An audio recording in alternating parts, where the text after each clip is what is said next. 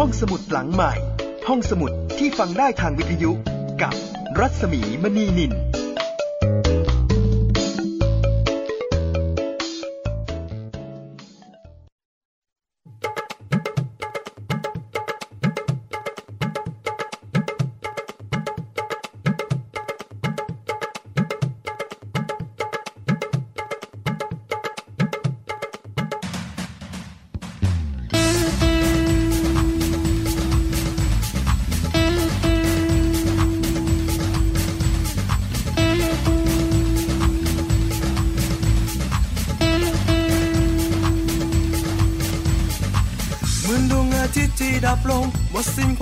ที่ยืนยงไม่มีใครแล้วที่ซื่อต้องรักฉันจนวันตา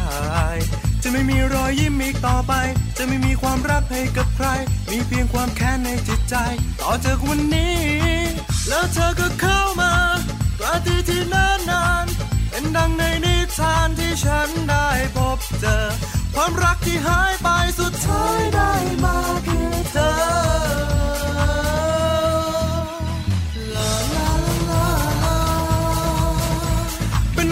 ที่ยิ่งใหญ่เทียงแท้ดุจท้องฟ้าลึกลับดึงดวงจันทร์พลิบานยามนิทราพันหนึ่งราตรีที่มีค่ารอยยิ้มกลับคืนมาเรื่องราวยังคงอยู่ชั่วกาลและเวลา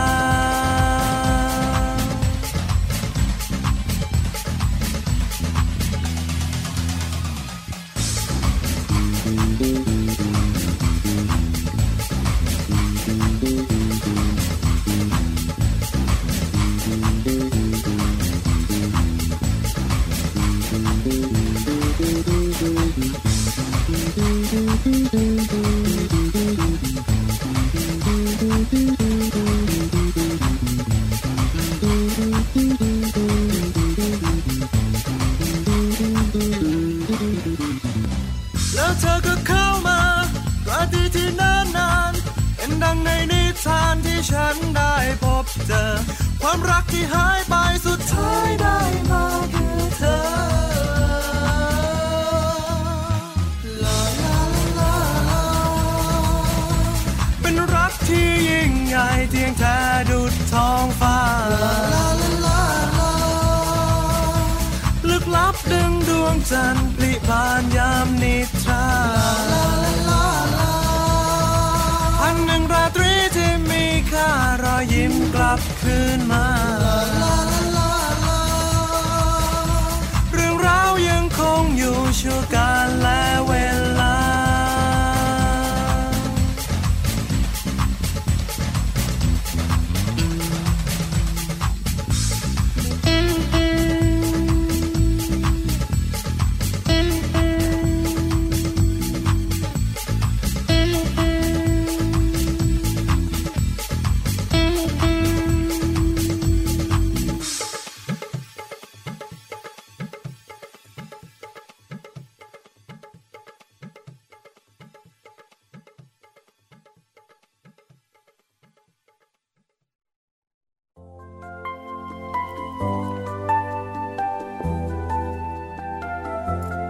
ตอนรับคุณฟังเข้าสู่ห้องสมุดหลังใหม่นะคะ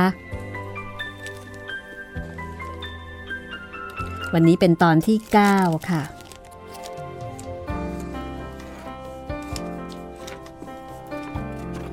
กับเรื่องมหัศจรรย์แห่งพันหนึ่งราตรีของเซอร์ริชาร์ดฟรานซิสเบอร์ตันที่คุณสมพรมานาโดแปลมาจาก The Thousand Nights and One Nightจากชุดเทพนิยายอาหรับราตรีเล่มที่มีชื่อเสียงที่สุดในโลกนะคะของสำนักพิมพ์ฟรีฟอร์มค่ะ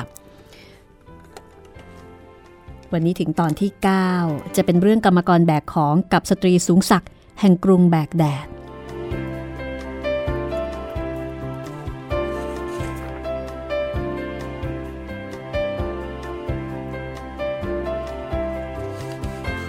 ถ้าคุณผู้ฟังพร้อมแล้วนะคะติดตามฟังกันได้เลยกับนิทานของนางสารสัตย์เชิญค่ะ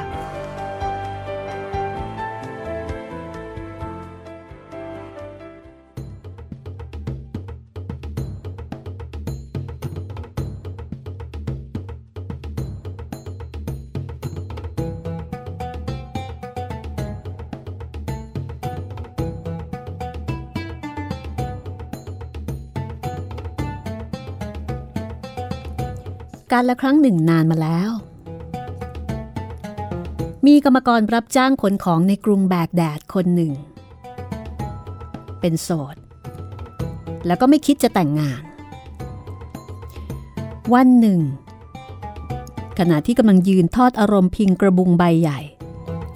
ก็มีผู้หญิงท่าทางภูมิฐานนางหนึ่งยืนอยู่ต่อหน้าเขานางแต่งตัวดีสวมเสื้อผ้าไหมปักชายด้วยดิ้นทองยกดอกรองเท้าก็ประดับด้วยทอง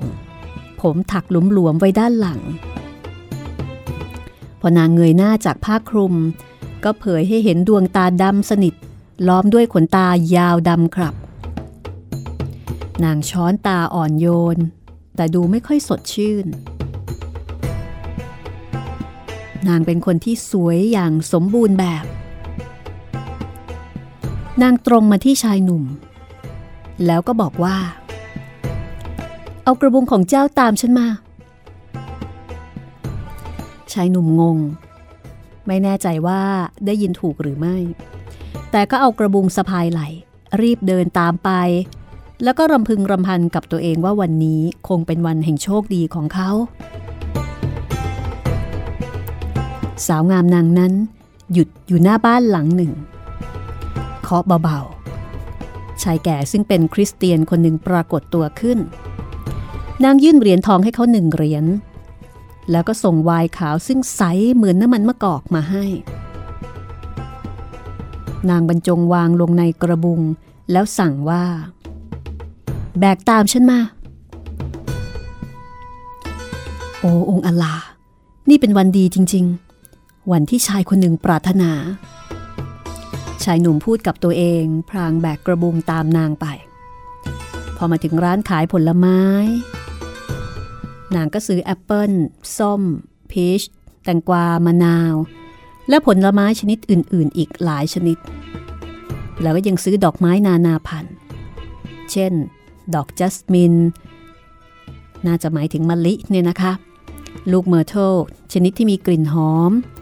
กุหลาบมอนคาโมไมล์แอนิโมนีสีแดงสดดอกไวโอเลตดอกทับทิมแล้วก็นาร์ซิสซัสใส่ลงในกระบุงทั้งหมดแล้วก็บอกให้กรรมกรหนุ่มแบกตามมานางเดินไปเรื่อยๆจนถึงร้านขายเนื้อช่วยตัดเนื้อแกะให้สัก10 ปอนด์สินางจ่ายเงินแล้วก็ได้เนื้อแกะห่อใบตองซึ่งนางก็เอาวางลงในกระบุงแล้วก็สั่งชายหนุ่มให้ตามมาชายหนุ่มก็ทำตามคำสั่งตามนางไปจนถึงร้านขายของชำนางซื้อผลไม้แห้งถั่วพิตาชิโอลูกเกดอัลมอนด์แกะเปลือกทั้งหมดนี้เพื่อใช้ทำขนมแล้วสั่งกรรมกรหนุ่มเช่นเดิมแบกตามฉันมาเขาก็ทำตามจากนั้นนางก็ไปที่ร้านขายขนมหวานซื้อถาดดินเผาแล้วก็จัดขนมชนิดต่างๆใส่ถาดมีทั้งทาร์ตแบบต่างๆขนมชุบแป้งทอดอบควันหอมเค้กชิ้นสี่เหลี่ยมเค้กมะนาวแล้วก็แตงกวนเป็นเส้นคล้ายวุ้นขนมหวีคุกกี้ดัชนีนางตลอดจนขนมขบเคี้ยวแบบต่างๆพอซื้อเสร็จก็เอาใส่กระบุงคนแบกของในที่สุดชายหนุ่มที่เป็นคนแบกของก็อดไม่ได้บอกว่าแม่นางท่านน่าจะบอกก่อนว่าจะซื้อของมากมายขนาดนี้ข้าจะได้เอาม้ามาบรรทุกให้คือชักจะซื้อเยอะนางยิ้มแล้วก็บอกว่าไม่ต้องพูดมากค่าจ้างของฉันจ่ายคุ้มแน่และนางก็แวะไปที่ร้านเครื่องหอมเลือกน้ำหอมกว่า10 ชนิดทั้งกลิ่นกุหลาบกลิ่นชะมดกลิ่นดอกบัวดอกวิลโล่กลิ่นไวโอเลตแล้วก็อื่นๆอีก5 กลิ่นแล้วก็ยังซื้อน้ำตาลอีก2 ก้อนขวดน้ำหอมแบบฉีดทูบสำหรับผู้ชายไม้กฤษณาอัมพันชะมดเทียนจากอเล็กซานเดรียนางใส่ของทั้งหมดลงในกระบุงแล้วก็บอกให้เขายกตามไปอย่างเดิมจากนั้น ก็ไปที่ร้านขายของเพื่อสุขภาพนางซื้อน้ำมันมะกอกกับดอกคำฝอยดองในน้ำมันกับน้ำเกลือทารากอนกับครีมชีสเนยแข็งแบบซีเรียใส่ลงในกระบุงแล้วก็บอกชายขนของว่าให้ยกตะกร้าตามมาเขาก็ทำตามของเยอะมากจนกระทั่งไปถึงคฤหาสน์หลังหนึ่งที่ด้านหน้าเป็นลานกว้างดูโอ้อาสง่างามนางหยุดอยู่ตรงประตูนั้นคือหยุดอยู่หน้าประตูบานใหญ่ซึ่งเป็นไม้ฝังทองแดงปัดผ้าคลุมหน้าไปด้านข้างแล้วก็เคาะเบาๆโดยมีชายหนุ่มกรรมกรแบกของยืนอยู่ข้างหลัง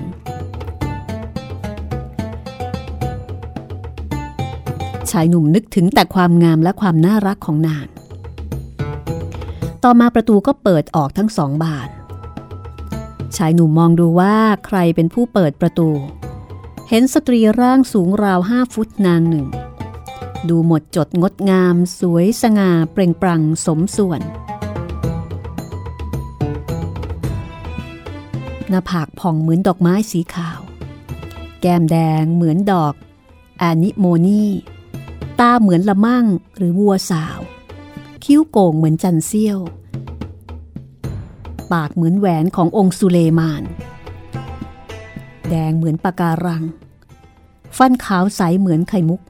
หรือกลีบดอกคาโมไมล์โดยสรุปก็คือสวยมากๆกรรมกรหนุ่มมองดูนางก็รู้สึกจิตใจไหวหวั่นจนกระทั่งกระบุงหล่นจากศีรษะ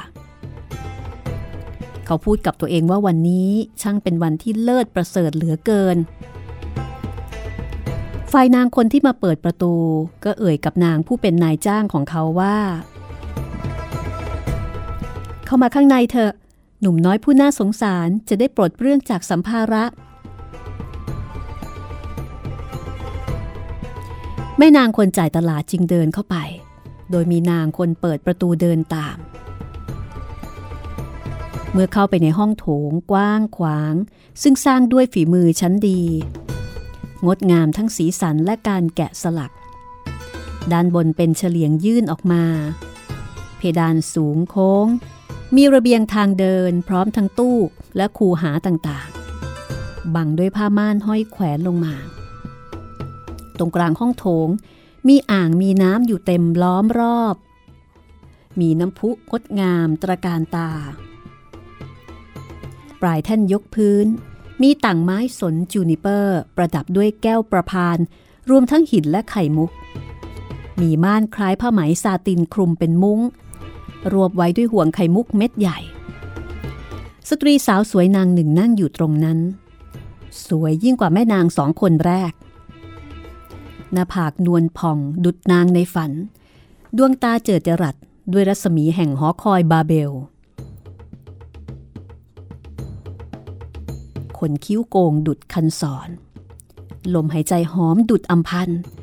ริมฝีปากหวานเยิ้มหยดย้อยตัวตรงราวกับอักษรอาหรับวงพักเจิดจรัสยิ่งกว่าสุริยะรัศมียามเที่ยงวันนิ่งสงบดุจกาแล็กซี่โดดเด่นเหมือนยอดโดมประดับทองเป็นเจ้าสาวที่น่าทนุถนอมสาวน้อยสูงศักดิ์ชาวอาหรับผู้ซึ่งกวีขับกรอนยนต์โฉมนางยิ้มเพเยอแย้มแต้มมุกใสหอมจับใจกลิ่นบุภาภากามาศงามพิลาศผมสยายในราตรีสุรีสีอรุณไซไร้ราคี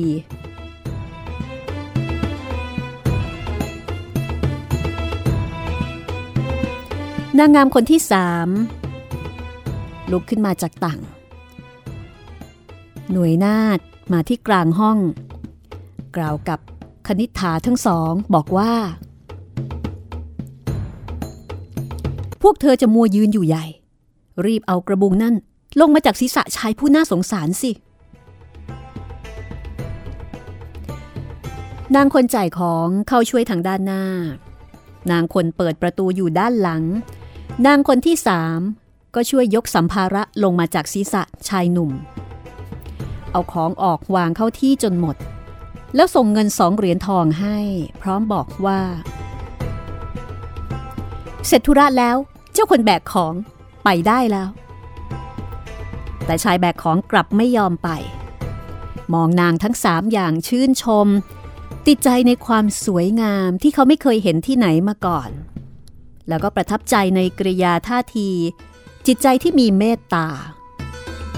เขามองดูขนมดอกไม้ผลไม้และข้าวของอื่นๆเหล่านั้นรู้สึกแปลกใจที่ไม่เห็นมีผู้ชายอยู่เลยเขารีรออยู่อย่างนั้นจนกระทั่งนางซึ่งเป็นพี่ของทุกคนถามว่าทำไมถึงยังไม่ไปล่ะหรือว่าค่าจ้างน้อยไปนี่เอาเงินให้เขาอีก1 เหรียญสิแต่คนแบกของกลับบอกว่ามันไม่เกี่ยวกับค่าจ้างค่าแรงของข้าไม่เคยเกิน2 เหรียญแต่ข้ารู้สึกเป็นห่วงพวกท่านไม่เห็นพวกท่านมีผู้ชายอยู่เป็นเพื่อนสักคนการเลี้ยงสังสรรค์น่าจะมีสัก4 คนขึ้นไปพวกท่านน่าจะหาใครคนที่4มาร่วมด้วยหากไม่มีผู้ชายความสุขของอิสตรีก็คงจะลดลงพวกท่านน่าจะมีใครคนที่4ที่ฉลาดหลักแหลมมีไหวพริบให้คำแนะนำหรือคำปรึกษาได้ปรากฏว่าคำแนะนำถูกใจเหลือเกินนางทั้ง3พากันหัวเราะชอบใจแต่ก็ถามว่าแล้วใครล่ะที่จะเหมาะกับเราเราเป็นสาวเป็นนางไม่กล้าให้ใครมารู้ความลับของเราเราเคยอ่านเจอข้อความหนึ่งบอกว่าจงปกปิดความลับไว้ให้ดีอย่าให้มีใครรู้คู่ขยายอกของเจ้าจงเก็บงำอย่าทำลายจงอย่าหมายอกใครอื่นจะฝืนปอง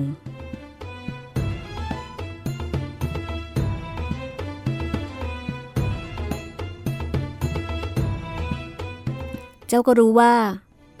เราทุ่มเทเงินไปกับสถานที่นี้แล้วเจ้ามีอะไรมาแลกกับความบันเทิงบ้าง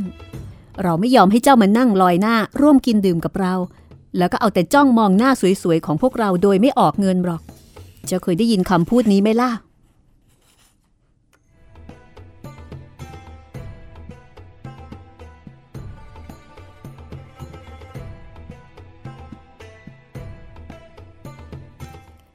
สิ้นหวังก็สิ้นทุกสิ่ง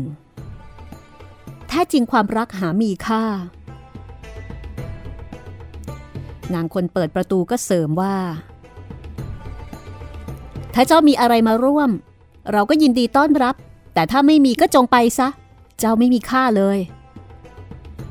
แต่นางคนที่ทำหน้าที่ซื้อของขัดขึ้นว่าอย่าเลยพี่อย่าล้อเขาอีกเลยวันนี้เขาอดทนกับน้องมากนี่ถ้าเป็นคนอื่นคงไม่ทนขนาดนี้น้องจะออกส่วนของเขาแทนก็แล้วกันหนุ่มแบกของดีใจมากซุดลงจูบพื้นต่อหน้านางนางทั้ง3จึงบอกว่าเอาละเชิญนั่งเรายินดีต้อนรับเจ้าพี่สาวคนโตสุดบอกว่าชายคนแบกของจะต้องยอมรับเงื่อนไขข้อหนึ่งนั่นก็คือห้ามถามในเรื่องที่ไม่เกี่ยวกับเขาถ้าสอดรู้สอดเห็นจะมีโทษถูกเฆี่ยนอย่างหนักหนุ่มแบกของรีบตอบรับทันทีตกลงแม่นางข้าจะดูแต่ตาจะไม่พูดไม่ถามอะไรทั้งสิ้นนางผู้ทำหน้าที่จัดหาอาหารลุกขึ้นกุรีกุจอจัดโต๊ะตรงใกล้ๆน้ำพุเอาดอกไม้และสมุนไพรเครื่องเทศใส่ลงในโถเตรียมไวน์และจัดเรียงอาหารพร้อมสับจากนั้นก็นั่งลงร่วมกับพี่ๆโดยให้หนุ่มคนแบกของนั่งตรงกลางนางหยิบไวน์ออกมารินใส่ถ้วยแล้วดื่มตามด้วยถ้วยที่2 และ 3จากนั้นนางก็รินถ้วยที่4ส่งให้น้องคนหนึ่งจากนั้นก็เสิร์ฟให้หนุ่มคนแบกของพร้อมกับบอกว่าเชิญดื่มให้เต็มที่จะได้ลืมความทุกข์ความเจ็บปวดหนุ่มแบกของรับถ้วยมาถือไว้ย่อตัวลงอย่างนอบน้อมจากนั้นน้องสาวคนที่ทำหน้าที่ซื้อของก็รินอีกถ้วยหนึ่งแล้วก็ส่งให้แม่นางคนเปิดประตู นางก็รับไว้ขอบคุณก่อนจะดื่มแล้วก็รินมาอีกถ้วยหนึ่งส่งให้พี่สาวคนโตที่นั่งอยู่บนตั่งแล้วก็รินอีกถ้วยให้ชายรับจ้างแบกของเขาก็จูบพื้นตรงหน้าพวกนางพอดื่มแล้วก็ขอบคุณอีก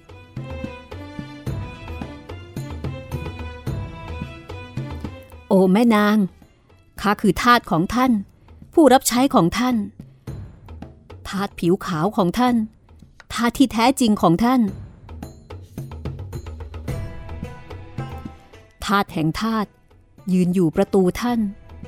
สุขสรานด้วยของขวัญอันมากหลายด้วยชื่นชมเสน่ห์นางช่างมากมายรักไม่คลายไม่ขอพรากลาจากนางร่ายกลอนด้วยเชิญดื่มเพื่อสุขภาพและความสุข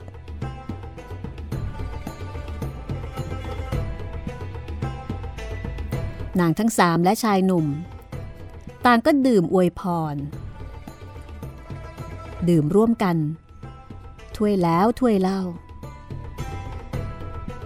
ทั้งหมดเต้นรำหัวเราะท่องกลอนร้องเพลงเป็นที่สนุกสนานชายแบกของร่วมผสมโรงทั้งจูบเล่นสนุกจิกถึงลูบคลำแคะไคร้คนหนึ่งป้อนคนหนึ่งตบจนแก้มเป็นผื่นแดง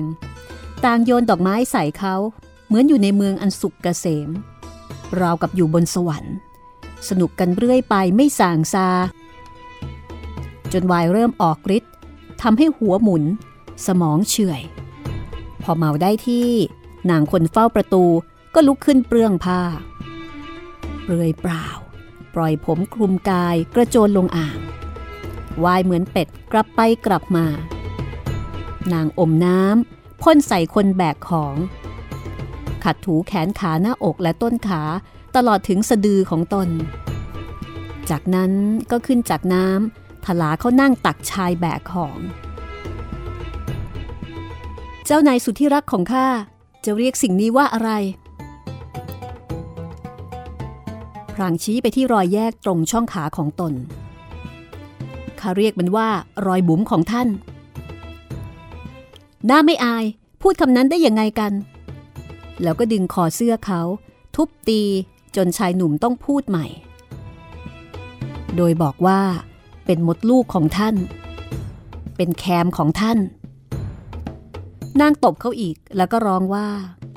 แย่จริงนี่ก็เป็นคำที่ไม่น่าฟังอีกเช่นกันหน้าไม่อายคราวนี้เขาใช้คำว่าจุดขี้อายนางก็ตัดพ้อต่อว่าหยาบคายทุบตีกระทุ้งท้องจนชายแบกของต้องหลุดปากออกมาว่าปุ่มกระสันของท่านนางผู้เป็นพี่ทุบตีแรงยิ่งขึ้นจนเจ็บชายแบกของเรียกเป็นสิ่งของต่างๆนานาแต่ไม่ว่าเขาจะเรียกอะไรพวกนางก็ยังคงทุบตีเขาแรงขึ้นแรงขึ้นจนคอระบมบวมเป่งพวกนางทำให้เขาเป็นตัวตลกชวนหัวจนในที่สุดเขาก็ย้อนถามบ้างว่าแล้วพวกท่านที่เป็นผู้หญิงเรียกสิ่งนี้ว่าอะไรนางผู้พี่ก็ตอบว่าโหระพาฉุนขอบคุณองค์อลาที่ช่วยให้ข้าปลอดภัยช่วยเขาด้วยโอ้โหระพาแห่งสะพานชายแบกของร้องอย่างโล่งใจ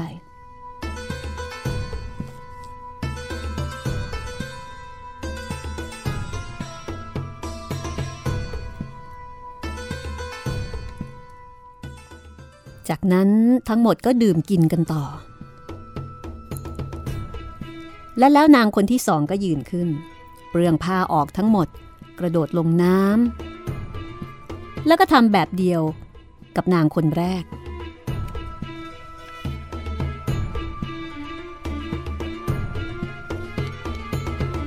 พอขึ้นจากน้ำก็ไปนั่งบนตักของชายแบกของแล้วก็ชี้ไปที่เครื่องเคราของนางถามว่าดวงตาของข้าบอกหน่อยสิว่าสิ่งนี้มีชื่อว่าอะไรเขาตอบอย่างที่เคยตอบมาก่อนกับนางคนแรกว่ารอยแยกของท่านนางก็ร้องออกมาว่าช่างหน้าไม่อายแล้วก็ลงมือทุบตีเขา เจ้าพูดออกมาโดยหน้าไม่แดงได้ยังไงเขาจึงตอบว่าโหระพาแห่งสะพานแต่นางก็ไม่ยอมรับร้องบอกว่าไม่ใช่แล้วก็ตบตีเขาทั้งหลังทั้งคอเขาจึงเริ่มเรียกชื่อต่างๆบรรดามีเท่าที่รู้ร้อยปริมดลูกแคมปุ่มกระสันนางก็เอาแต่พูดว่าไม่ถูกจนเขาบอกว่าข้าขอยืนยันว่ามันคือโหระพากลิ่นฉุนนางทั้งสามหัวเราะกริ่งแล้วตีคอเขาบอกว่าไม่ใช่นั่นไม่ใช่ชื่อที่ถูกต้องของมันพอเขาย้อนถามว่ามันมีชื่อเรียกว่าอะไรพวกนางจึงตอบว่าท่านต้องเรียกมันว่าเมล็ดงากระเทาะเปลือกจากนั้นนางที่เป็นคนซื้อของก็ถอดเสื้อผ้าออกและกระโดดลงน้ำอีกชายแบกของได้แต่ร้องโอ๊ยโอยเพราะว่าทั้งคอทั้งไหล่ถูกตีจนเจ็บไปหมดพวกเขาส่งถ้วยให้กันและกันดื่มอย่างสนุกสนานรอบแล้วรอบเล่าตลอดทั้งชั่วโมงต่อมาพี่สาวคนโตสุดที่งามสง่าที่สุดก็ลุกขึ้นเปลื้องผ้าชายแบกของก็เอามือกุมลำคอทั้งนวดทั้งถูแล้วก็บอกว่าคอกับไหล่ของข้ากำลังจะไปหาองค์อัลลาห์แล้วพี่สาวคนโตกระโดดลงอ่างดำผุดดำว่ายเล่นสนุกชำระกายชายแบกของมองดูร่างเปลือยเปล่าของนางพี่สาวคนโตนี่สวยที่สุดใบหน้านวลพองราวพระจันทร์เต็มดวงสว่างราวอรุณรุ่งเขาเพ่งมองสวดทรงอันงดงามของนางมองเรือนร่างที่เปลือยเปล่าของนางเปรียบเจ้าเป็นกิ่งเขียวขจีเพี้ยนผิดย่อมมียามเจ้าเปลือยเปล่าเพลาพริ้งเมื่อได้ฟังคำกลอนจากเขานางก็ออกมานั่งบนตักเขา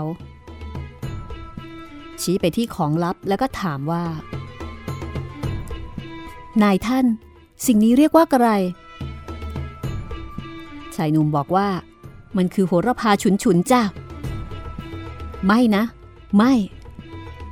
งั้นก็เมล็ดงากระเทาะเปลือกเชอะมดลูกช่างหน้าไม่อายว่าแล้วนางก็ทุบตีต้นคอเขาไม่ว่าเขาจะเรียกมันว่าอะไรนางก็จะบอกว่าไม่ใช่แล้วก็ทุบตีเขาเรื่อยไปจนกระทั่งเขาย้อนถามว่า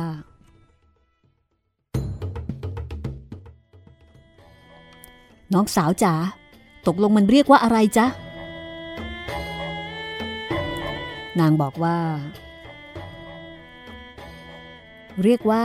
เต็นท์นักเดินทางชายหนุ่มหัวเราะจากนั้นนางก็จัดแจงแต่งตัวส่งเครื่องดื่มต่อๆกันอีกครั้งจนในที่สุดชายคนแบกของก็ถอดเสื้อผ้ากระโดดลงไปดำผุดดำว่ายชำระล้างหนวดเคราแล้วก็ใต้รักแร้แบบเดียวกับที่สาวๆทำแล้วก็ขึ้นจากน้ำมานั่งบนตักนางคนพี่เอาแขนวางบนตักนางคนเปิดประตูส่วนขาพาดบนตักนางคนซื้อของแล้วก็ชี้ไปที่องคชาตของตนพร้อมถามว่าเรื่องนี้ค่อนข้างจะอีโรติกนิดนึงนะคะเดี๋ยวกลับมาฟังกันต่อว่าชายหนุ่มเขาจะเล่นอะไรและจะถามว่าอะไรสักครู่ค่ะ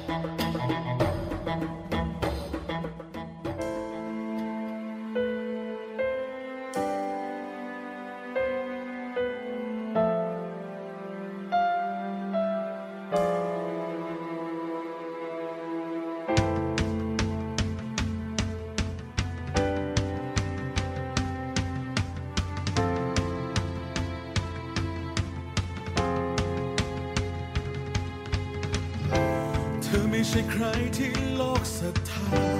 สิ่งที่ลวงตาไม่มีอยู่จริงคำที่เอ่ยมาไม่ใช่ทุกสิ่งที่ได้พบเจอเป็นแค่ความฝันที่ลวงหลอกตาสิ่งที่ผ่านมาช่างดูไร้ค่าเป็นเพียงภาพมายาที่หลอกลวงใจและหากวันใดที่ฉันจะได้เจอคนใหม่ฉันจะไม่ขอรักใครเกินข้ามคืนเรื่องราวในวันนั้นทำร้ายฉันจนวันนี้พังยิ่งราตรีที่แสนยาวนานจะมีทางเป็นไหมที่ฉันได้พบจากวันคืนที่แสนมืดมนเพราะเธอ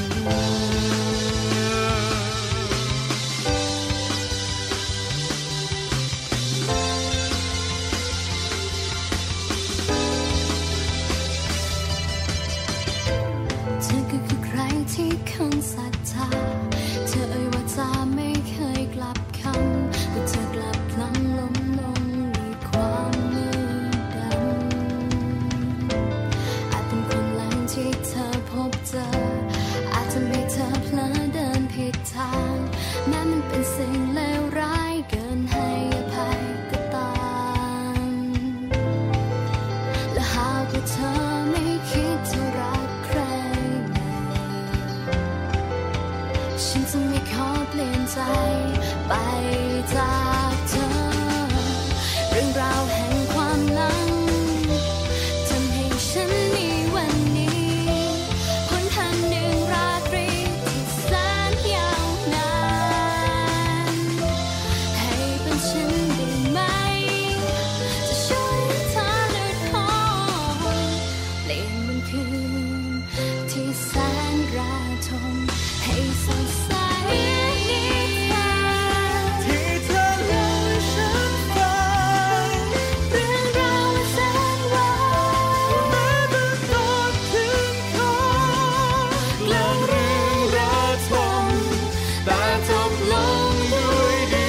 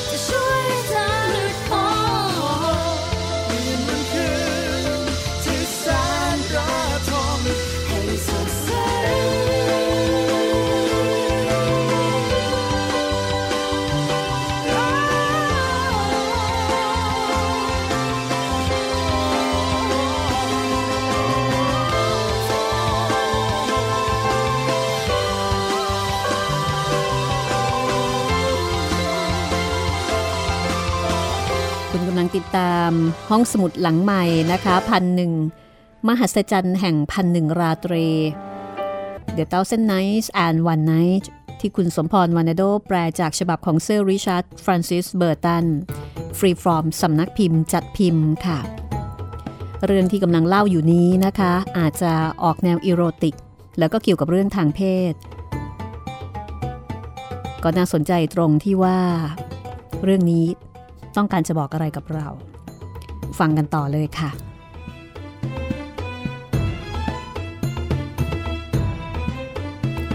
ชายหนุ่มชี้ไปที่องคชาตของตนแล้วก็ถามว่าสิ่งนี้เรียกว่าอะไร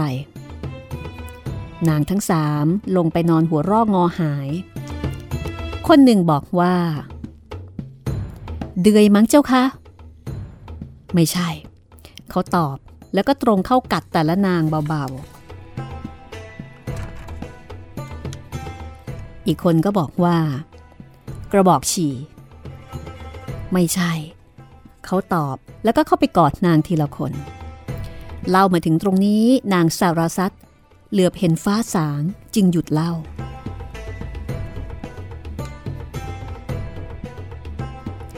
พอถึงราตรีที่10นางยุญญาสัตย์ก็ขอให้พี่สาวเล่าเรื่องต่อในคืนต่อมาชายคนแบกของทั้งจูบทั้งกัดแล้วก็กอดพวกนางจนหนำใจพวกนางหัวเราะจนหมดแรงแล้วน้องคนสุดท้องก็ถามขึ้นว่าพี่ชายจ๋าไอ้นี่เรียกว่าอะไรจ๊ะเจ้าไม่รู้หรือไม่รู้จ้ะมันมีอีกชื่อคือเขาลาที่ชอบสำรวจโหระพากลิ่นฉุนเคี้ยวเมล็ดงากระเทาะเปลือกแล้วก็หลับนอนในเต็นท์นักเดินทางพวกนางหัวร่องอหายกริ้งไปมาวนเวียนกินดื่มเล่นจนกระทั่งค่ำพวกนางก็บอกชายแบกของว่าลาก่อนเจ้านายจงสวมรองเท้าแล้วหันบ่าอันกว้างใหญ่ของเจ้ามาให้พวกเราดูหน่อยสิให้ข้าพรากจากวิญญาณตัวเองยังง่ายกว่าที่จะต้องพรากจากพวกท่านให้เรามาสนุกกันอีกในคืนนี้แล้วพรุ่งนี้ค่อยแยกย้ายกันนางคนที่มีหน้าที่จับจ่ายซื้อของก็อ้อนวอนแทนชายหนุ่มว่าให้เขาอยู่ด้วยเถอะเขาอดทนกับพวกเรามามากแล้วพวกเราก็จะได้หัวเราะสนุกกับเขาเราคงไม่มีโอกาสเจอคนแบกของนี้อีกเขาเป็นคนสนุกแล้วก็มีไหวพริบดีทีเดียวนางอีก2คนก็บอกว่าจะค้างคืนกับพวกนางคืนนี้ไม่ได้เว้นแต่เขาจะทำตามคำสั่งไม่ว่าเห็นอะไรจะต้องไม่ถามถึงสาเหตุของสิ่งเหล่านั้นชายรับจ้างตอบตกลงงั้นจงไปอ่านป้ายที่เขียนไว้เหนือประตูชายรับจ้างลุกขึ้นเดินไปที่ทางเข้าพบข้อความสลักบนแผ่นทองว่าใครก็ตามที่พูดในสิ่งที่ไม่เกี่ยวกับตนจะต้องได้ยินได้ฟังสิ่งที่ไม่พึงปรารถนาชายหนุ่มจึงบอกว่าขอให้พวกท่านเป็นพยานด้วยว่าข้าจะไม่พูดอะไรที่ไม่เกี่ยวกับตัวข้าจากนั้นนางที่ทำหน้าที่จัดหาของก็นำอาหารออกมาเลี้ยงพวกเขากินดื่มเล่นกันอย่างสนุกสนานจุดตะเกียงและเทียนเผากำยานและไม้หอมอบอวนไปทั่วห้องแล้วก็พากันดื่มกินพูดคุยกันต่อไป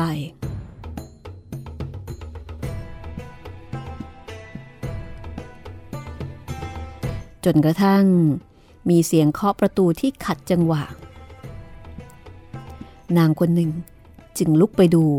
แล้วก็กลับมาบอกว่า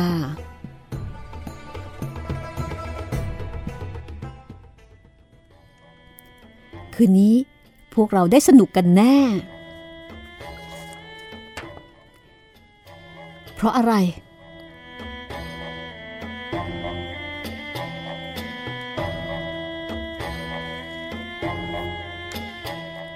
ีนักบวชเปอร์เซีย3 คนอยู่ที่ประตูบ้านของเราโกนหนวดโกนคิ้วแล้วก็โกนหัวเกลี้ยงเกลา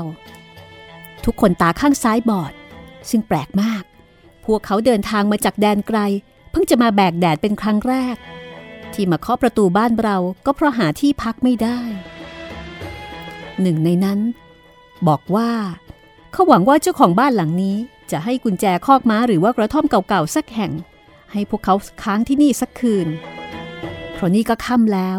พวกเขาเป็นคนต่างถิ่นไม่รู้จักใครที่จะขออาศัยพักนอนได้ดูท่าทางพวกเขาแต่ละคนเป็นคนสนุกถ้าเราให้พวกเขาพักเราก็อาจจะมีอะไรสนุกสนุกทำนางพูดจาหวานล้อมจนทุกคนบอกว่าให้พวกเขาเข้ามาก็แล้วกัน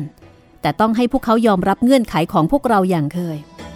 คือจะต้องไม่พูดไม่ถามอะไรที่ไม่เกี่ยวกับตนไม่เช่นนั้นก็อาจจะได้ยินอะไรที่ไม่พึงประสงค์นางคนน้องกลับไปที่ประตูแล้วก็พานักบวช3 คนซึ่งโกนหนวดเคราเรียบร้อยสะอาดสะอ้านเข้ามา นักบวชทั้งสามทำความเคารพตามธรรมเนียมยืนอยู่ในระยะห่างเป็นการให้เกียรติแต่ทั้งสามนางลุกขึ้นต้อนรับแล้วก็เชิญให้พวกเขานั่ง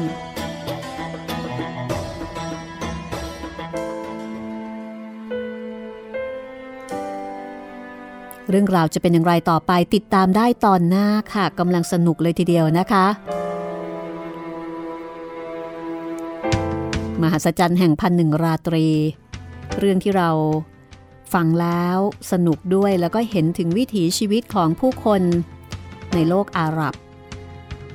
แถวๆตะวันออกกลางนะคะเห็นวิธีคิดค่านิยมมีปรัชญาชีวิตสอดแทรกนี่เป็นนิทานอมตะของโลกเลยทีเดียวติดตามได้ตอนต่อไปครั้งหน้าสวัสดีค่ะเป็นแค่ความฝันที่ลวงหลอกตาสิ่งที่ผ่านมาฉันดูไร้ค่าเป็นเพียงภาพมายาที่หลอกลวงใจและหากวันใดที่ฉันจะได้เจอคนใหม่ฉันจะไม่ขอรักใครเกินข้ามคืนเรื่องราวในวันนั้นทำร้ายฉันจนวันนี้พันหนึ่งราตรีที่แสนยาวนานจะมีทางเป็นไหมที่ฉันได้มองจากวันคืนที่แสนมืดมนเพราะเธอ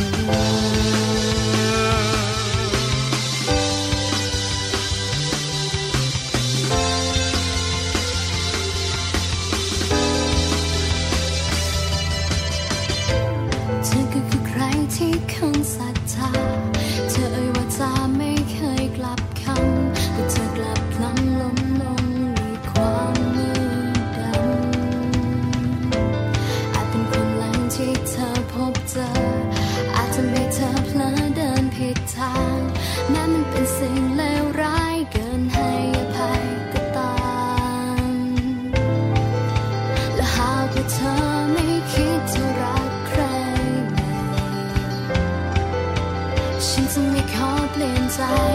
ไปจากเธอเรื่องราวแห่งความหลังทำให้ฉันมีวันนี้พ้นพันหนึ่งราตรีที่แสนยาวนานให้เป็นฉันได้ไหมจะช่วยเธอหลุดพ้นเปลี่ยนมันคืนที่แสนราทมให้สดใสที่เธอเล่าให้ฉันฟังเรื่องราวแสนหวา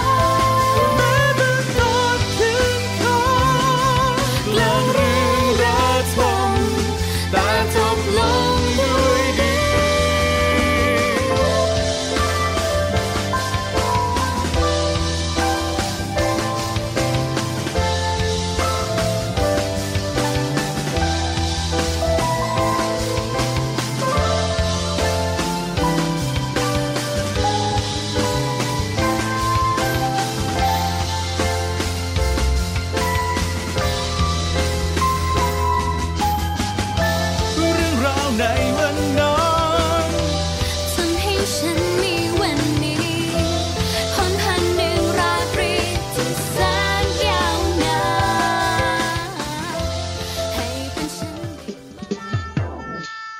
สมุดหลังใหม่ห้องสมุดที่ฟังได้ทางวิทยุกับรัศมีมณีนิน